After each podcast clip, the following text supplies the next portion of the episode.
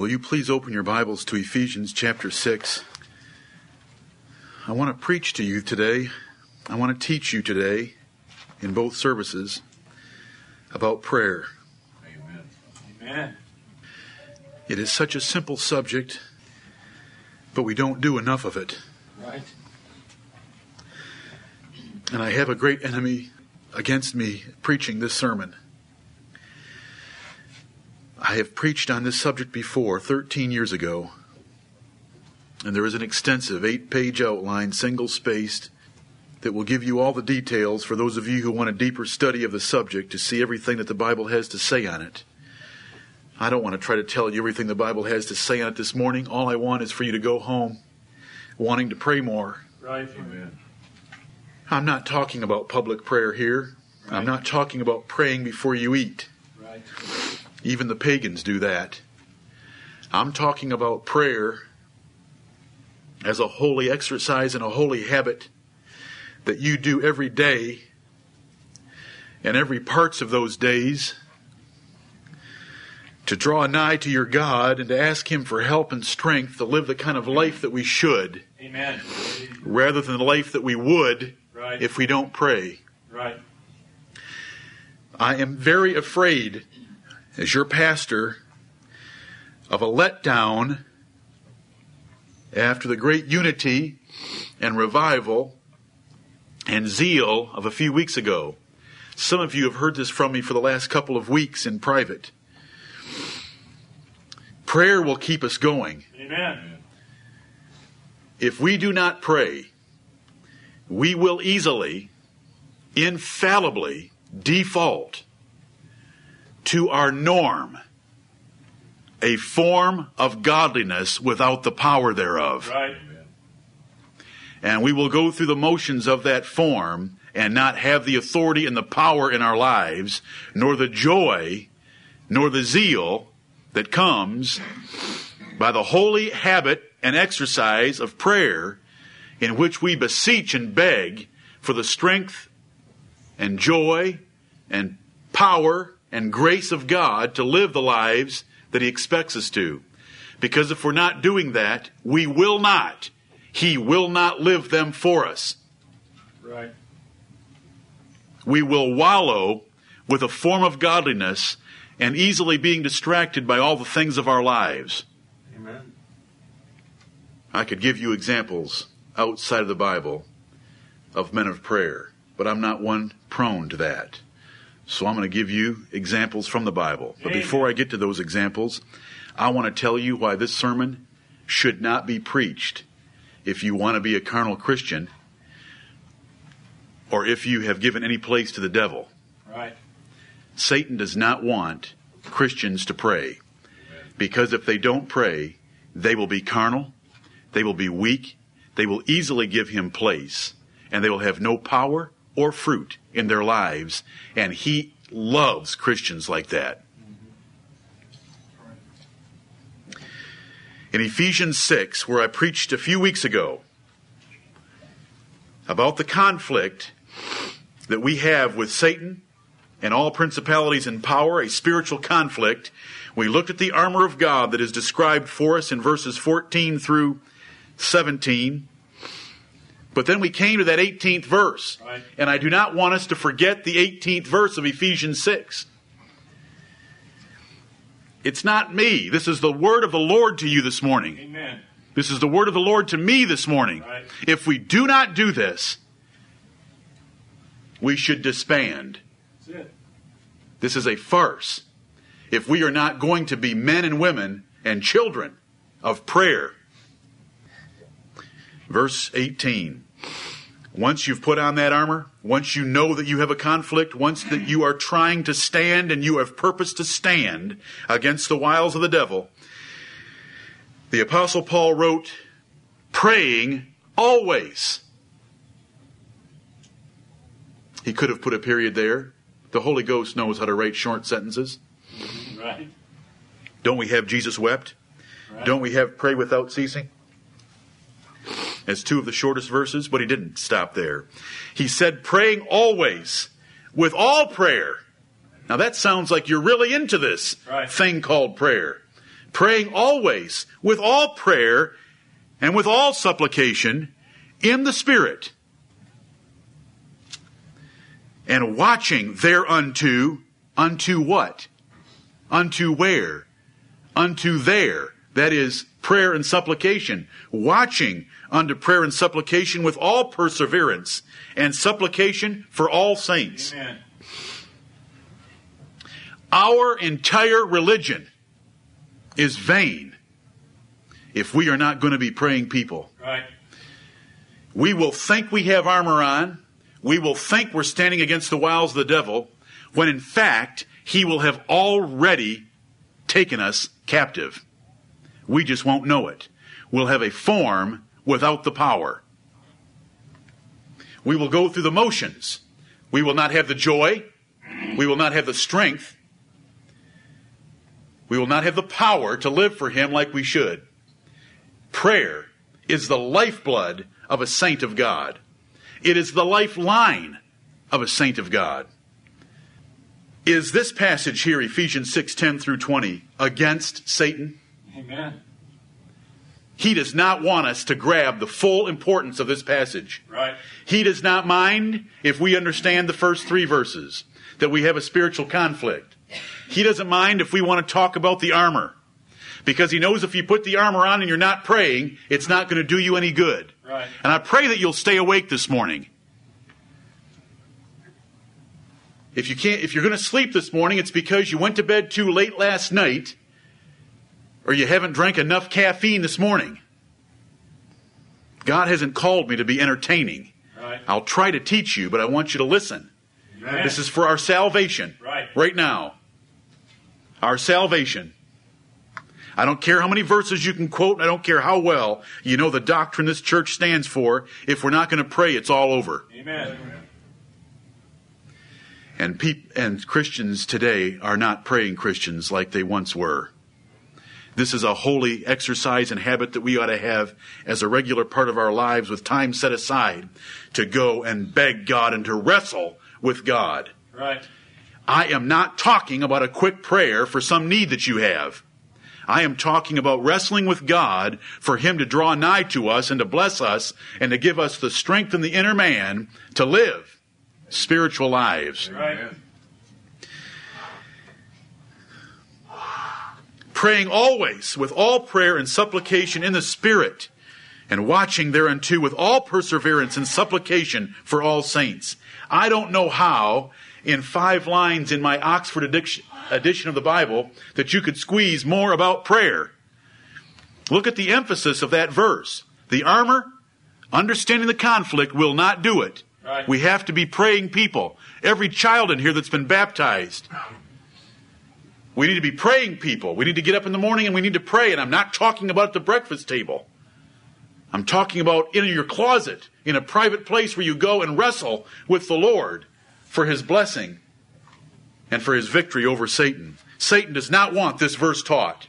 He does not mind about the rest of the verses as much as he does this verse because he knows we can't stand by ourselves if we put on the armor, but we're not praying in the Spirit for God's strength. He hates prayer and he hates praying Christians. Look at James chapter 5. And I want to tell you something. He doesn't just hate them, he's afraid of them. Right. And he does not want this message preached. Because if there were ever one Christian, one, one that prayed like he ought to pray, he can do great things. Amen. The Lord will do great things because of him. You know this passage, James chapter 5, verse 16. I want to read the last half of it. There's two sentences in verse 16. I want the second sentence. The effectual, fervent prayer of a righteous man availeth much. Amen. Do you think that Satan wants you to have at your disposal power to avail much? No. No way. Elias was a man subject to like passions as we are, and I, am I ever thankful for that verse? Amen. And he prayed earnestly that it might not rain, and it rained not on the earth by the space of three years and six months. And he prayed again, and the heaven gave rain, and the earth brought forth her fruit. This was not a prayer meeting. This didn't take 75 people praying. This didn't take 750 praying. This didn't take a national prayer day.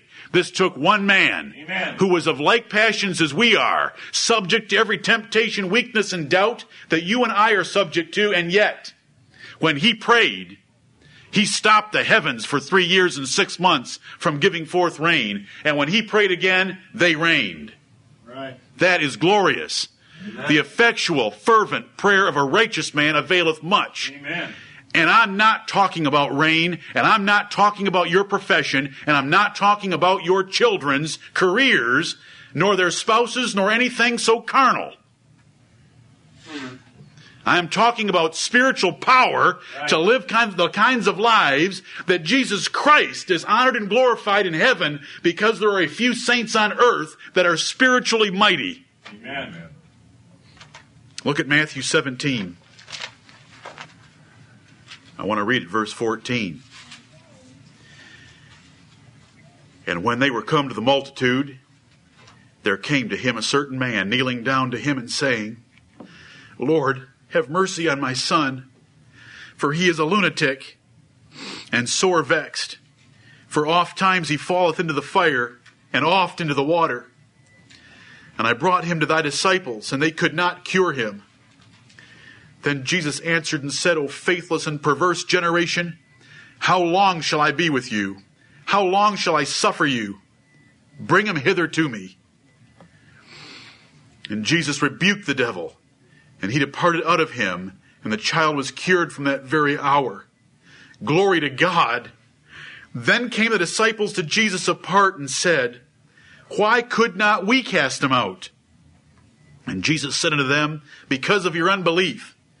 For verily I say unto you, if ye have faith as a grain of mustard seed, ye shall say unto this mountain, Remove hence to yonder place, and it shall remove, and nothing shall be impossible unto you. Howbeit, this kind goeth not out but by prayer and fasting. Amen. Now, if you're reading any other version this morning with the King James Bible, you don't have verse 21 because Satan wrote your Bible. Right. It's very simple. All you have to do is take the modern versions of the Bible, find out what verses they're missing, and it is so obvious it, w- it would work in any court of law anywhere. The motive is there because Satan does not want verse 21 in there because it tells you that there is demon oppression of individuals that is such that it takes prayer and fasting to remove them. Right. Now the Lord Jesus can simply rebuke him and he departs. Amen. But that's the Lord Jesus. Right. But I want to tell you something. With prayer and fasting, you can have the power of the Lord Jesus Christ because if you'll have faith and believe and pray, nothing shall be impossible unto you. Right. If we're not going to believe that verse, we should close up. You say, I've looked at a mountain before and I've tried to move it and it wouldn't move. I remember doing that as a child. Anybody else in here been, ever been so foolish? I remember reading that verse and standing out there as a child. There was a little mountain in our area called Peach Mountain. And I'd look at it and I'd say, I want it over here. Now, Lord, I'm believing. Move it over here. Now, that's ridiculous. The Bible says if you ask to consume it on your lusts, He's not going to answer. Right. That's not the mountains he's talking about. Do you know what mountain he's talking about? A son with a lunatic devil in him. And you can say remove and he'll remove, but it takes prayer and fasting. Satan does not want you to be praying people. And I don't care if you don't remember anything else I preached today, but if you go out of here saying, I am going to pray, and I'm going to be a praying Christian, then you'll see me dancing and jumping for joy as your pastor because that's what I want you to get. Amen. And if you miss the details, so be it. But I'm going to pour a few on just so that you are excited about praying. We need to be a praying people. Amen. It's a lost exercise, it's a lost habit. Christianity today is obsessed and addicted with entertainment.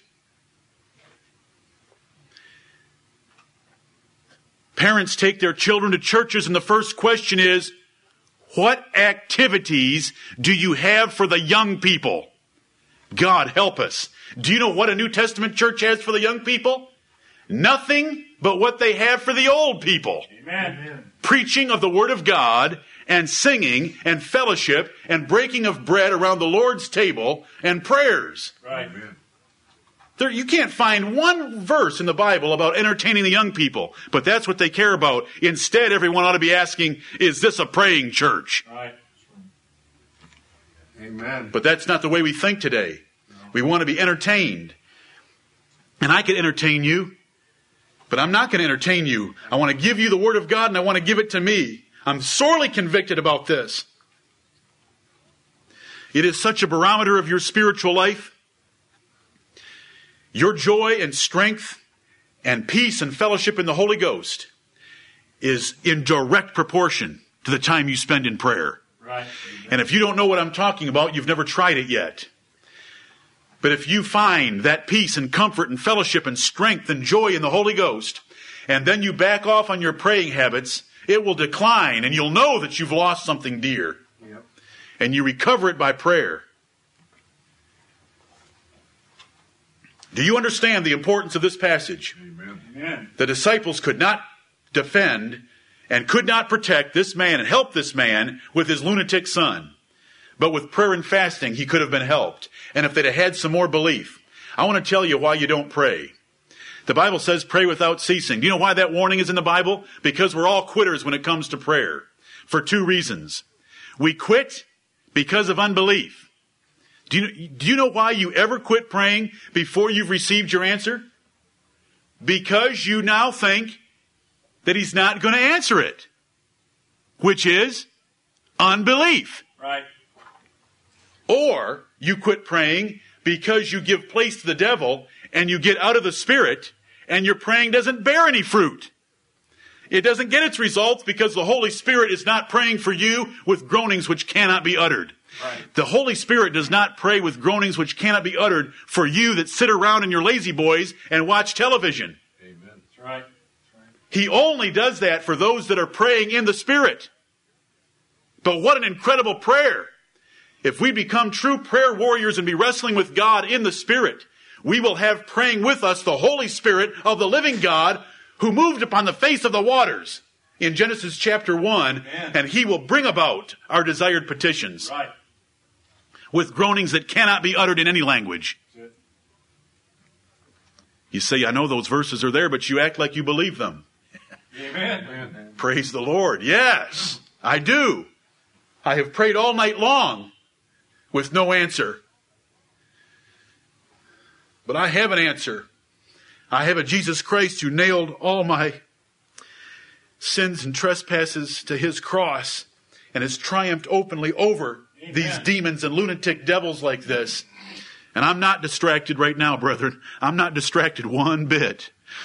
And I'm not doubtful right now because I'm preaching to you the word of the living God and this is truth. Amen. Now you can all sit there and go to sleep and you can think about other things and you can think praying's a little too serious for me. Go ahead and make whatever excuses you want. I can tell you where they're coming from. They're not coming from God the Holy Spirit. Right. Right. If we're serious about what we believe, we want to be praying people in a praying church because if we're not, this is such a vain show. Turn to Acts chapter 4. Turn to Acts 4. Can you see why Satan doesn't want you to pray? What does the apostle Paul tell you to do in Ephesians 6 where he deals most carefully with the war with Satan? Praying always with all prayer and supplication in the Spirit.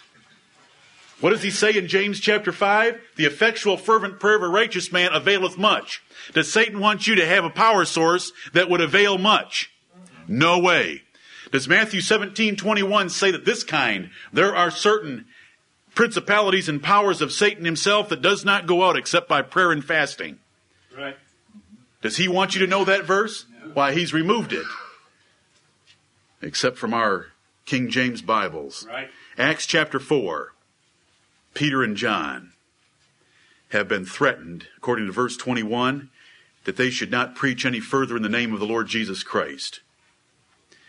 And they went to their own company and told them what had happened. And I read in verse 24, when they heard that, they lifted up their voice. Why doesn't it say voices? I thought it said they. Is they a singular or a plural pronoun? Is it plural? Yes. What is voice? Singular. Singular? Of one mind. Did the Holy Spirit make a mistake? Nope. They were of one mind. Amen. They lifted up their voice to God with One accord. one accord. If a church ever prayed like Ephesians 6:18 for one another with one accord, they've never seen what God can do. They lifted up with one accord and said, "You want to learn how to pray? Just read a Bible prayer. Right. Listen to this and see if God isn't exalted, and don't see if they after they exalt God slip in their petition."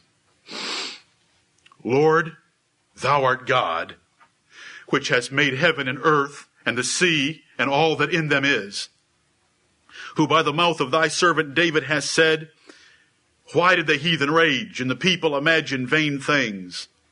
The kings of the earth stood up and the rulers were gathered together against the Lord and against his Christ. For of a truth against thy holy child Jesus, whom thou hast anointed, both Herod and Pontius Pilate with the Gentiles and the people of Israel were gathered together for to do whatsoever thy hand and thy counsel determined before to be done. Amen. And now, Lord, behold their threatenings, and grant unto thy servants that with all boldness they may speak thy word, by stretching forth thine hand to heal, and that signs and wonders may be done by the name of thy holy child Jesus. Amen. And when they had prayed, the place was shaken where they were assembled together, and they were all filled with the Holy Ghost, and they spake the word of God with boldness. Amen. That is a Bible prayer meeting. The prayer isn't long, but the prayer is powerful. The prayer includes reminding God of the promises and statements He's made in His Word. The prayer includes lifting God up and exalting Him highly for His power. And the prayer includes lifting up the name of thy holy child Jesus. And when you invoke the, the name of the holy child Jesus, you are invoking the highest name that is given among men whereby we much must be saved. Amen. And the name before which every knee shall bow and every tongue shall confess that he is Lord to the glory of God the Father. And I want to tell you that God the Father loves his holy child Jesus. Right. And when you invoke his name, the place will shake. And if you need shaking lamp fixtures, you are weak in faith. We need to have our souls shaken. Amen. I don't care about lamp shaking lamp fixtures. That's carnally that's being carnally minded Right. to worry about that. God gave them both. Believe, I'd take it, but I want the other first. Right. I want to be shaken on the inside, to love Him more, and to have the power of the Holy Ghost within me, not just to speak the Word of God with boldness, but to live the Word of God with boldness Amen. and consistency and constancy and faithfulness. Right. Then He can shake the room around me. But I want that first. Now, do you understand why Satan doesn't want a sermon on prayer? Right. Do you, do you have, do you have, uh, I clued you in. Four passages Ephesians 6, James 5, Matthew 17, and right here. Do you know how close it is? That kind of power? Availing much? It's as close as your closet. Right. Incredible. And what do we do? We're too busy. We're too distracted. We're not believing. We're going to do it in our own strength. I've got too many things to do to pray. Ever been there? Ever had that thought? Amen. There's too many things to do to pray. You trying to build your house? You trying to keep the city? Amen. Except the Lord build the house. That's right. They labor in vain that build it. Whatever you're attempting to do, whether it's with your children, I don't care how noble. I don't care if it's as noble as preaching this and studying this. If this isn't based on prayer, it will not accomplish its purpose. Right. Amen. Look at Second Chronicles chapter 30. Second Chronicles chapter 30. I wish we had saints that all they needed to hear were the four verses I just gave you, and they'd say to themselves, if Satan doesn't want it, and the way they invoke the name of Jesus, and if Jesus said we ought to do it, that's enough for me. Let me go home right now and pray. And I want you to have that spirit today. Amen. Amen. Let me out of here. I want to get home to my closet and pray. Let me off this job. Let me get home. Let me get to my closet and pray, my room, wherever you choose to pray. In Second Chronicles chapter 30, we read about Hezekiah offering a sacrifice of unbelievable size in verse 24. And the whole congregation has come together so that there was great joy in verse 26. And I read in verse 27 Then the priests, the Levites, arose and blessed the people. And their voice was heard, and their prayer came up to his holy dwelling place, even unto heaven. Do you want your prayers to come up into God's holy dwelling place, Amen. even unto heaven? Amen. Why pray if we're not going to get them there?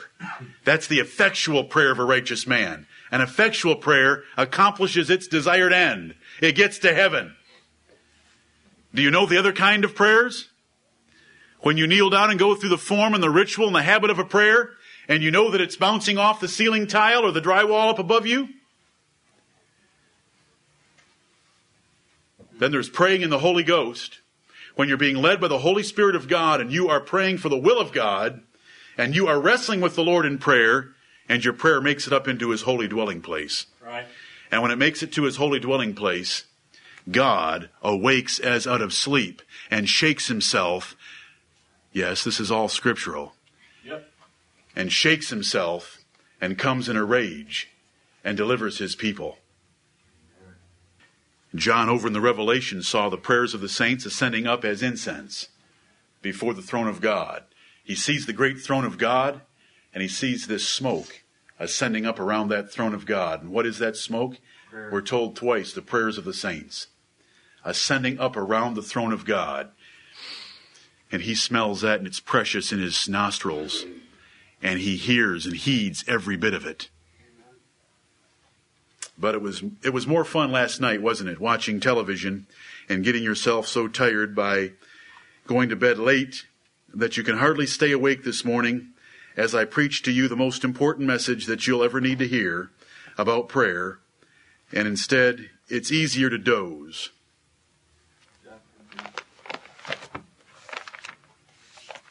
Well, I pray that there are some here that want to hear about prayer. Amen. Turn to Genesis chapter 32. Genesis 32. The effectual, fervent prayer of a righteous man availeth much. Amen. This kind goeth not out but by prayer and fasting.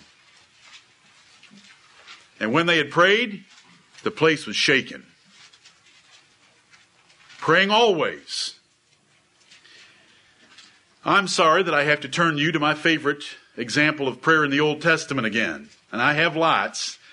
And I get scared every time I say this is my favorite because you might catch me some other time saying another one is. But I love it when Jacob was left alone. In verse 24, and Jacob was left alone. We are not talking about family prayer, although that's good. We're not talking about prayer partners, although that's good. We're not talking about public prayer here, that's good. We're not talking about prayer before your meals, that's good. We're talking about going away alone for you to wrestle with God by yourself with no one knowing, no one hearing your words. That's a true saint of God. That's someone that looks like a disciple of Jesus Christ because that's what Jesus did when he was on earth. Right. He would send the multitudes away when he knew that it was time for him to go pray alone. I'll show you before the day's over. Now that's the Lord Jesus Christ. In my little book of reasoning, if I didn't have God's word, in my little book of reasoning, Jesus didn't need to pray. That's how I'd reason about it. He was the Son of God. If he was the Son of God, he had God's power and strength and joy of the Holy Spirit. Want to hear the words? Without measure. Right. But do you know what my Savior would do? He would send the multitudes away and he would go into a lonely place to be alone and he would pray all night.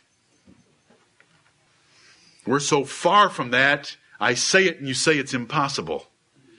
We can get closer to it. Amen. And we're going to by the help of God. Amen. Jesus help us. Right. If he did it, huh, me, I don't have the spirit without measure.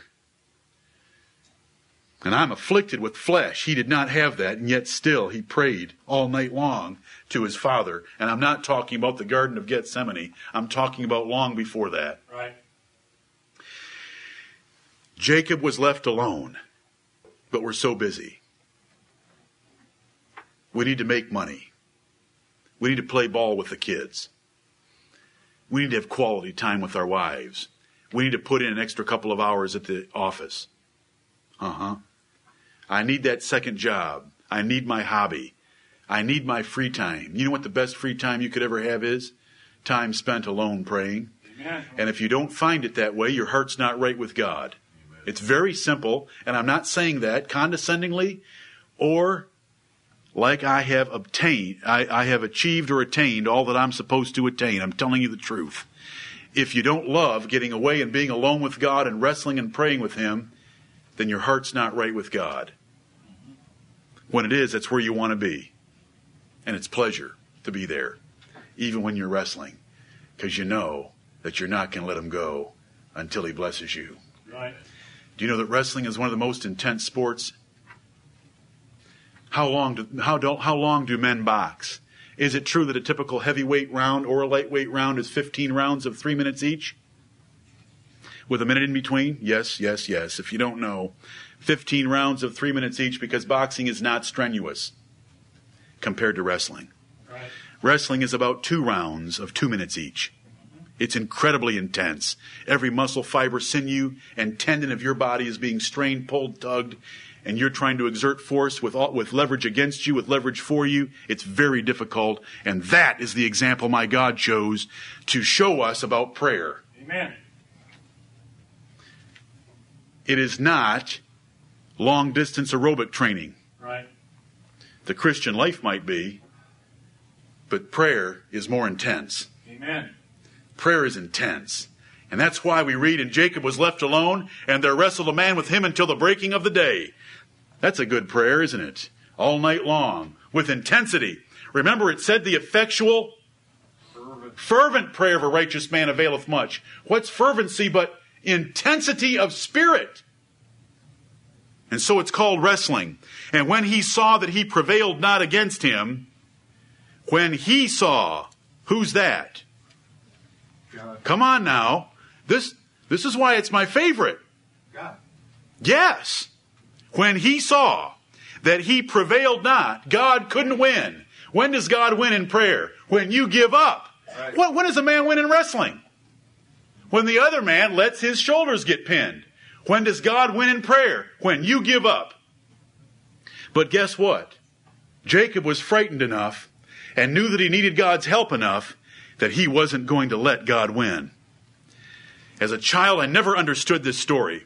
It was read to me by my parents. God bless them for it, for teaching me the story. But I never understood because I knew that God could win at any time in a wrestling match with a man, but not in prayer, brethren. And if the lesson of Genesis 32 is that in prayer, God makes himself susceptible, vulnerable to men. Right. It is unbelievable. It is the greatest definition of prayer I can give you. The holy God, the creator God of heaven and earth, is available for you to prevail over him by prayer. And there is no limit to his power, brethren. I don't care what you want or need. If it's according to his will, you can prevail. And you say, you're bordering on sacrilege and blasphemy to say that a man can prevail against God. Well, then you haven't read Genesis 32 because that's what it's all about in Genesis 32. God saw that he wasn't winning, and so he touched the hollow of Jacob's thigh.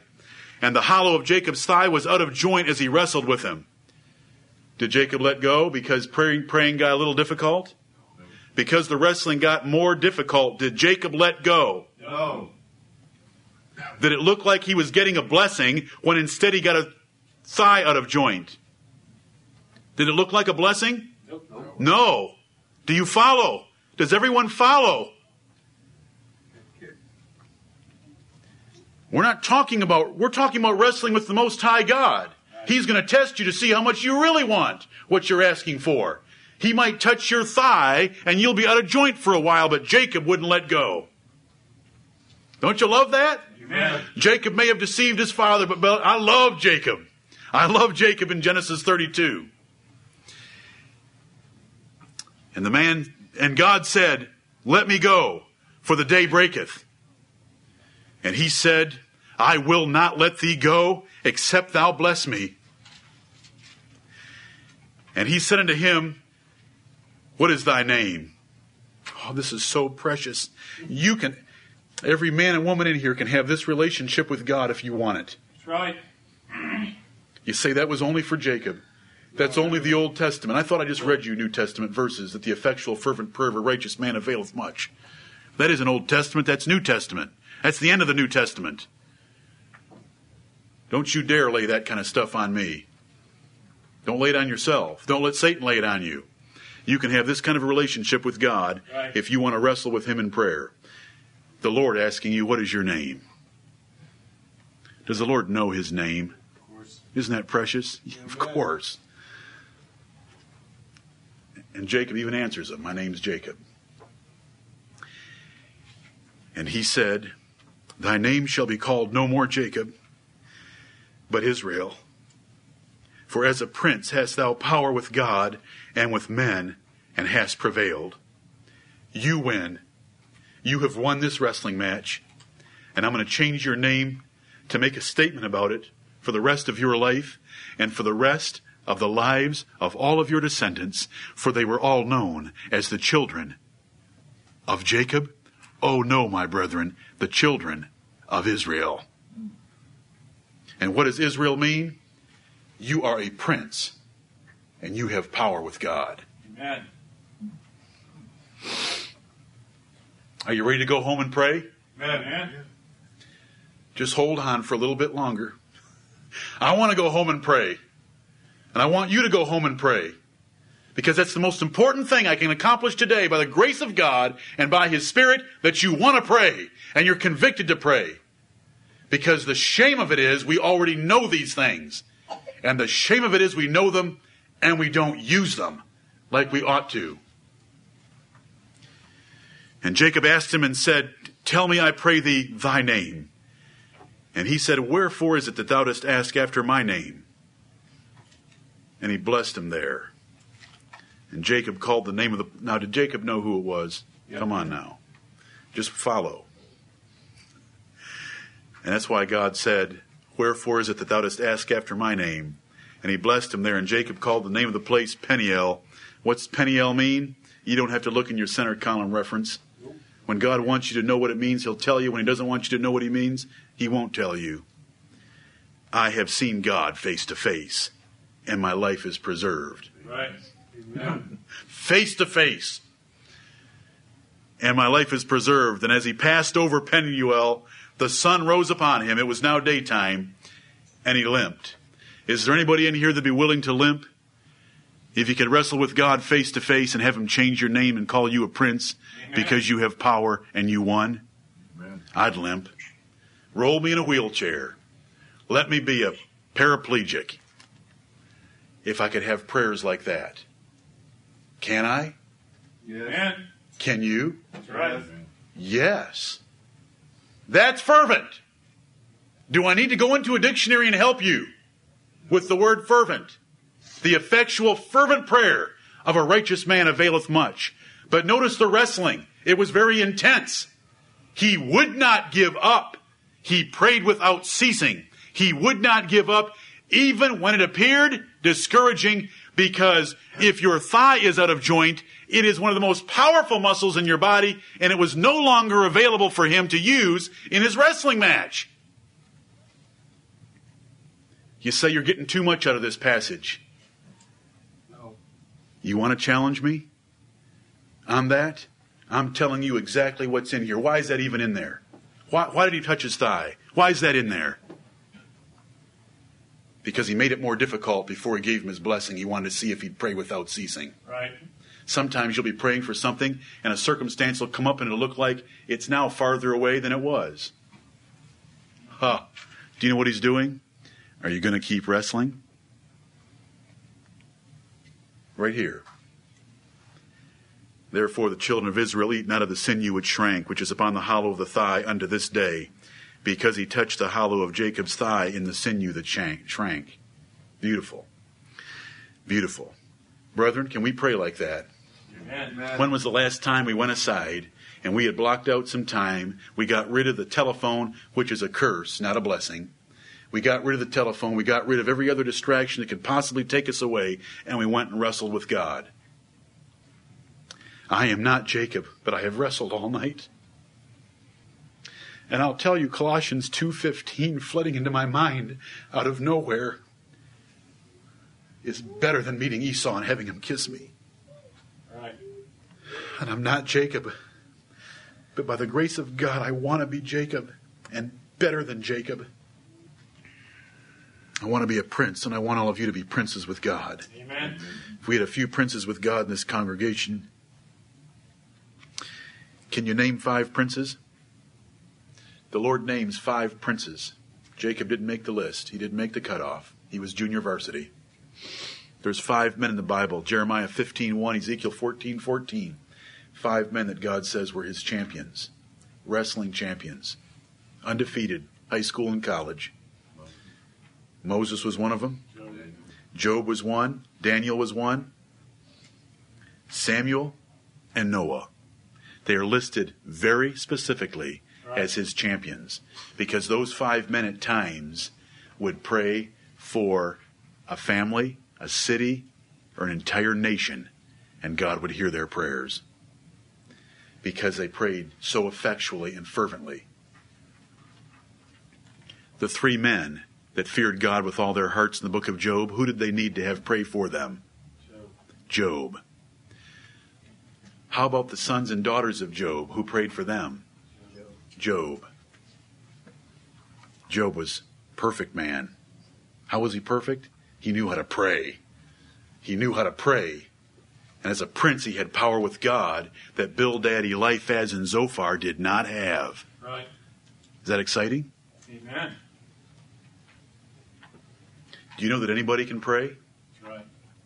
Not everyone can teach, but everyone can pray. Amen. All you women feel neglected sometimes by the God by God.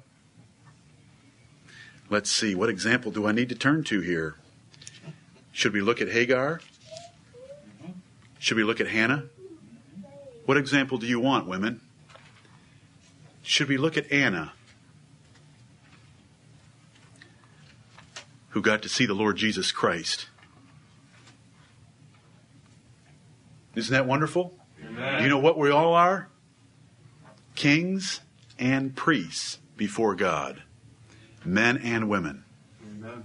Don't ever be discouraged because you're a woman. Be thankful you don't have to be the leader. Yes. You can go pray without all the responsibility. That's an advantage.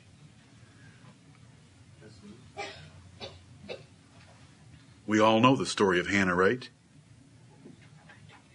Eli looked over at her, and what, what did she look like there at the tabernacle? He's just drunk. She was weeping, bawling. And Eli thought she was drunk because her mouth was moving, no sound coming out, and she was bawled. And she conceived. And she says, I've obtained a son from the Lord, and I'm going to lend him to the Lord as long as he lives. Right. And his name was Samuel. And she got to sit at home and read the paper every night about what Samuel was doing. It, you know me. Got to read the paper every night about what Samuel was doing in Israel. Right. God gave her five more. Amen. Yep. That's wrestling with God. That's a woman. Do you get excited about that? I know one sister that does. Any of you fathers ever feel intimidated about your office of being a great father? Yes. Amen. I know of a man named Solomon that told the Lord once, I am but a child. Do you know who he had watched for the 40 years of his life govern Israel? Do you know whose knee he had bounced on? David. Do you know what the Bible says about David? He behaved himself perfectly. Solomon had to follow that act. The sweet psalmist of Israel, the one who killed Goliath. Anybody ever feel intimidated about being a great father, a great husband? He said, I am but a little child. I need wisdom. And the Lord said, You've asked for wisdom. I'll give you wisdom. I'm going to give you long life. I'm going to give you victory over your enemies. I'm going to give you peace. And I'm going to bury you with wealth. Did he get all those things? Amen. Yes, he did. He asked for wisdom. You know, when I used to hear that as a child, we've all heard about prayer all our lives. But the point is, are we going to do it? Right. I remember hearing about Solomon, and you know, you know all the little stories about rubbing the bottle and genie appears and says, you, "I'll give you three wishes," and all that pagan crap. Right. Excuse me, but I'm not really asking for your excusing. Forget all that stuff. God appeared to Solomon in a dream and said, "Ask what you will." Mm-hmm. And I used to say to myself as a child, "Oh, I wish the Lord would appear to me like that. I've got my short list." As I got older, I wanted that wisdom. Mm-hmm. Amen. And then you know what I found? I found that in Matthew 7 7, Jesus said, Ask and it shall be given you. And I read in James 1 5, If any man lack wisdom, let him ask of God that giveth to all men liberally, and upbraideth not, and it shall be given him. Right. How, how can he put it in print any better than that? Can he? Tell me how. Can you write it in one sentence that you have the same opportunity as Solomon had? Can you write it any better than James 1 5? If any man lack wisdom, let him ask of God. Now, this is not deep, is it? Let him ask of God that giveth to all men liberally and upbraideth not. He's not going to ridicule you. He's not going to criticize you. He's not going to shame you for asking for wisdom. And it'll be given to you. We could go to that example, but we've just passed over it. You scared? Ever been scared in your life? Amen. 2 Kings 20. I want to show you the power of prayer. Was Jacob frightened about meeting Esau? Mm-hmm. Very frightened. What had he done to try to stave off Esau? He first of all he split up into two bands. He was saying, "Well, if he kills half of us, at least the other half might get away." Then he takes about takes a great portion of his possessions and he sends them in bands one at a time. So that this band of possessions meets Esau with a servant, and Esau says, What is this? This is a gift from Jacob your servant to my lord Esau. To my what? To my lord Esau. You mean the one that you deceived out of his birth? To my lord Esau from his servant Jacob. He did all that he could, but what made the big difference? He wrestled all night with God, and when he met Esau, Esau fell on his neck and kissed him and said, I don't want all these gifts, keep them. Isn't that, is that a victory? Amen. Prayer is powerful. That's right. Prayer is powerful. Do you think Hannah believed in prayer? All you have to do is go read 1 Samuel chapter 2, the first 10 verses, which is her prayer of thanksgiving. You want to learn how to pray? Women, you want to learn how to pray? 1 Samuel 2, 1 through 10. It's in the outline, but you should know it. It's her prayer of thanksgiving. It is awesome. It's glorious. She lifts God up so high for his blessing upon her. 2 Kings 20, verse 1 In those days was Hezekiah sick unto death, and the prophet Isaiah the son of Amos came to him and said unto him, Thus saith the Lord, Set thine house in order, for thou shalt die and not live. Soon, some of us are going to be in a hospital, and a doctor will come and say, There's nothing I can do. You're going to die. Amen. Now, if our hearts are right, we're going to thank Him. But let's pretend that we weren't ready to go. Oh, we, you would. You would if your heart was right. That's right. You'd say, Great. You'd draw up your knees into bed. Say, I wonder how fast it's going to go. This chariot that I'm going to be in shortly. Right. When the watchers and the holy ones of God come down to take me. I read about them last night in Daniel 4 with my family. The watchers and the holy ones. They're terrible beings. They're, the- they're, they are the ones that wanted Nebuchadnezzar hum- humbled. Right. If you read the passage very carefully, they did not like him being so proud about his office. They're not proud about theirs. They know it's a gift from God, and they wanted him humbled so that he would know that the Most High ruleth in the kingdoms of men. Right. But anyway, they're going to come for us one of these days. Amen. Here's a man who's just been told, not by a doctor who doesn't know what he's doing except that he practices medicine. He was told by God, set your house in order. You're going to die. What should he do? He didn't want to die right then. But, but, but God's decrees, I mean, I mean, the sovereignty of God and God predestinates everything. I mean, if God says that he's going to die, he has to die. No, he doesn't. You say, well, then, was God lying? Nope. No. God just didn't say anything about prayer because you're supposed to know. It was well understood by Hezekiah, wasn't it? Right. Did Hezekiah say, Woe is me, I'm undone, there's not a thing I can do? Get the house in order? No, he understood the sovereignty of God and the responsibility of man and where prayer fits in because God sees prayers Right. before they're ever prayed. Yes. You say that's that's that's a little mind blowing. It's supposed to be. right. because your mind isn't capable of it. God is able to see prayers before they're prayed and still involve them in all of his decrees. Right. That's weighty stuff. And you know what David said about all that weighty stuff? I will not exercise myself in matters too high for me, and that's why we're just going to put a period right there. Right. We're just going to leave it there. I love it though. Here's what he did. Verse 2 Then he turned his face to the wall and prayed unto the Lord, saying, Watch how long this prayer is and how difficult. Can you pray like this? I beseech thee, O Lord, remember now how I have walked before thee in truth and with a perfect heart, and have done that which is good in thy sight. And Hezekiah wept sore. Was it fervent? Amen. Was it by a righteous man? Yep. It's a righteous man that's able to say, Lord, look at my life and see what I have done for you. Do you are you following me? That is a righteous man.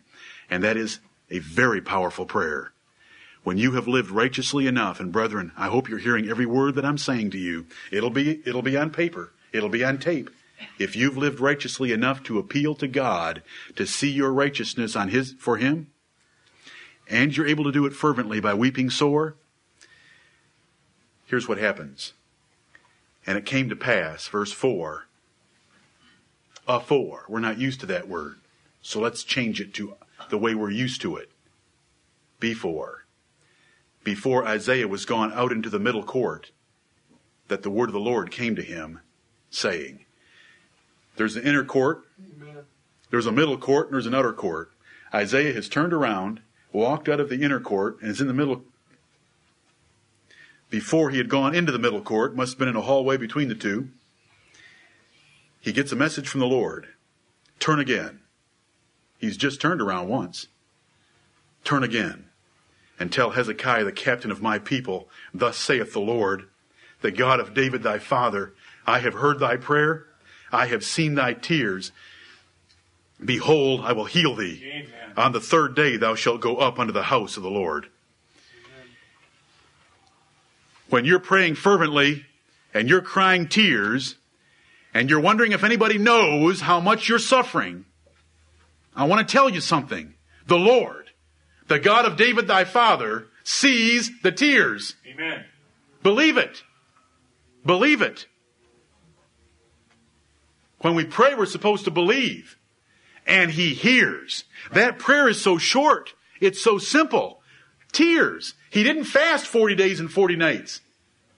He wept sore in a matter of a few seconds. And God turned Isaiah around and he got the message, You're going to live. I've heard, I've seen.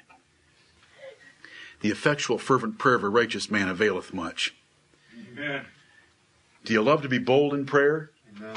Do you want to be bold about something big? And I, I, when I say something big, I'm not talking about a big car or a big house. Right. I'm talking about a, a life big with spirituality Amen. and spiritual victories and fruit. Elisha, he asked for twice the spirit of Elijah. Amen. You've asked for a hard thing. But God respects boldness because do you know what boldness shows? Confidence in Him. Strange faith, great faith, confidence in God, strange faith. And I say strange because God sometimes calls his work strange. It's unusual faith. Faith that would not be timid to ask for something so big. God answered that prayer, didn't he? Right? How long was that prayer? That was so short. I want a double portion of your spirit. Elijah was speaking on behalf of God. I'm about ready to take off. The chariot's on its way.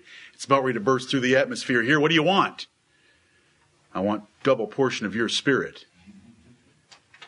He got it. Elijah said, if you see me leave, you're going to get it. Did he see him? He saw that chariot arrive, haul Elijah aboard, and take off into heaven.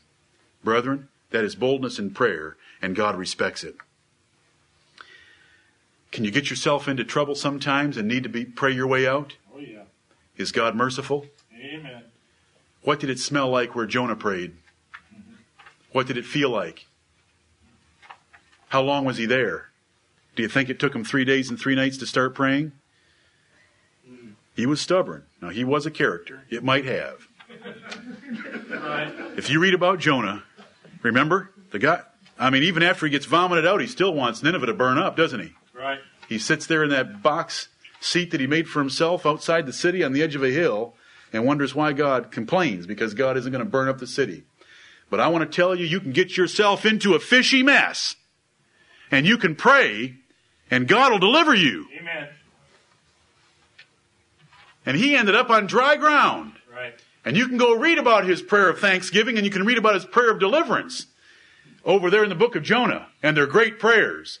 You'll hear him describe what it's like to be inside the rib cage of a great fish with seaweed floating all around his head. He tells you in the book of Jonah. The Lord can deliver us out of stinking messes that we get ourselves into. Amen. Even in our own rebellion, God can be merciful. Isn't that hope? Amen. Prayer is powerful. Prayer is powerful. The effectual, fervent prayer of a righteous man. And if you leave out one of those things, it will not accomplish its desired end.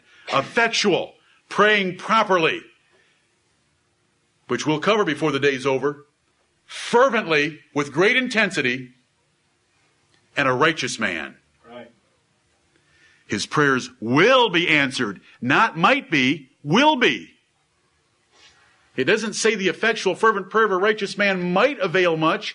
It just simply says an axiom of the universe that God has given to us in this precious word, His Bible. It will avail much. What if you want more light on, sub, on a subject? What if you need to know more? What if you're in ignorance? I read about a man named Cornelius who prayed to God always. Right. And an angel came down and said, Your prayers have made it up into heaven, and so have your alms. Now send to Joppa for a man that we've prepared for you. He shall tell thee what thou oughtest to do. Amen. And you can read before that chapter puts its final period in place that he was baptized in the name of the Lord Jesus. After having received the Holy Ghost and speaking in tongues and shocking a great assembly of Jews. Cornelius. Isn't that great? Amen. Do you ever want some light on a subject? Pray about it. Wrestle with God. He'll help you. He did Cornelius. He will you. You say, but what if it involves the government? Well, I read that Peter was bound between four quaternions of soldiers, 16 soldiers chained to him in a prison. That's pretty good, isn't it? Mm-hmm. In an innermost prison. He's chained up to 16 Roman soldiers. Now, how do you get out of that? Even Houdini couldn't have pulled it off. Houdini couldn't pull much off anyway. But anyway, Peter is there. How was Peter delivered? A little prayer meeting was taking place. And what happened? He woke up in the middle of the night, was laying there, and realized the angel of the Lord was there, and chains had just been removed from him, and he gets up and he walks out. Sixteen soldiers laying there asleep, and the doors open for him. I mean, brethren, come on. Don't you get excited about the Word of God? Amen. He's walking to this massive gate of a Roman garrison. And the gate opens for him. You know, he's wondering, what key am I going to use? Should I go back and get a key from one of those guys on the ground? And they open of their own accord. And he's out there in the middle of the city street just like that. And he walks to the house. They weren't very believing, were they? This is Acts chapter 12. He knocks at the door. They send out a little girl named Rhoda to find out who it is. He says, Tell him Peter's here. She goes back in. They all think she's mad, crazy. Because how could Peter be there? He's in prison. After all, that's why we're praying for. Isn't, isn't that how we are, though? Right. If, if there's any unbelief in your brethren, unbelief is not. Do you know what he says? Let him ask in faith. For a man that doesn't ask in faith, James chapter 1 verses 6 through 8, let not that man think that he shall receive anything of the Lord. Right. The Lord wants us to believe. And if you think that I, I get a little light about these passages, why do you think those details are there? Right. Why did God take the time and the ink and the paper to tell us that the gates opened of their own accord? Because He wants to show His power to us. So that by the Word of God, our faith will be increased. Right. Because the Bible tells me that I'm to teach you because by the, faith cometh by hearing and hearing by the Word of God. Amen. And I, it's exciting to me. Listen, this is, I'm preaching as much to me as I am to anyone here because I want to be a prince with God. He hasn't answered my one about the clock slowing down, but maybe one of these days, maybe one of these days I'll get Hezekiah's blessing and it'll go back on my watch. I can watch the minute hand roll backwards. Has this prayer been offered? Has this power been offered in the New Testament? Yes. What did James write in James 4 2? Ye have not. It doesn't say ye have not because this is the New Testament and God doesn't deal the same way as he did in the Old Testament. No. It doesn't say that. No. Ye have not. And and the reason I go through that is to take away all those little doubts that people have in their minds and for you to look at the words. Ye have not because ye ask not. If you would ask, you would have it. But now we need to ask effectually. We need to ask fervently. And we better be living righteous lives. It's all summed up in that one sentence. It's such a glorious statement about prayer in James 5:16. Jesus said he is like a heavenly father. We have a heavenly father, and our heavenly father will treat us better than we treat our children. Amen. And when our children come to us, working up their courage to come and ask us for something, don't we want to do it for them? Yes. And he said, You're evil. I can do better. Treat me like a father and come to me and ask me, and I'll give it to you. I will not play games with you. As I prayed earlier today, when you come and ask a fish, I'm not going to give you a stone. Just like when our children come and ask us a bicycle, we're not going to give them a jar of vitamins. We're going to get them a bicycle because we want to please our children. Do you know he told those disciples, where two or three of you are gathered together in my name, I am there in the midst. Right. He said, if two of you, right, right there, next, next to it, next door, Matthew 18, 18, 19, 20. If two of you shall agree on earth, as touching anything that they shall ask, it shall be done for them. When Nebuchadnezzar, or Xerxes, or Artaxerxes, or Ahasuerus of the kings of kingdoms of Persia and Babylon, would say, "Let it be done." Did you know what? Do you know what? It was done. Amen. Do you like to read those words? Yes. Do you like to read over there in the accounts of those great kings that would say the laws of the Medes and the Persians cannot be altered? Yep. If they said this is this is what's going to be done, it was done. There was no altering of it. But I want to tell you something this morning. And you know where I'm going?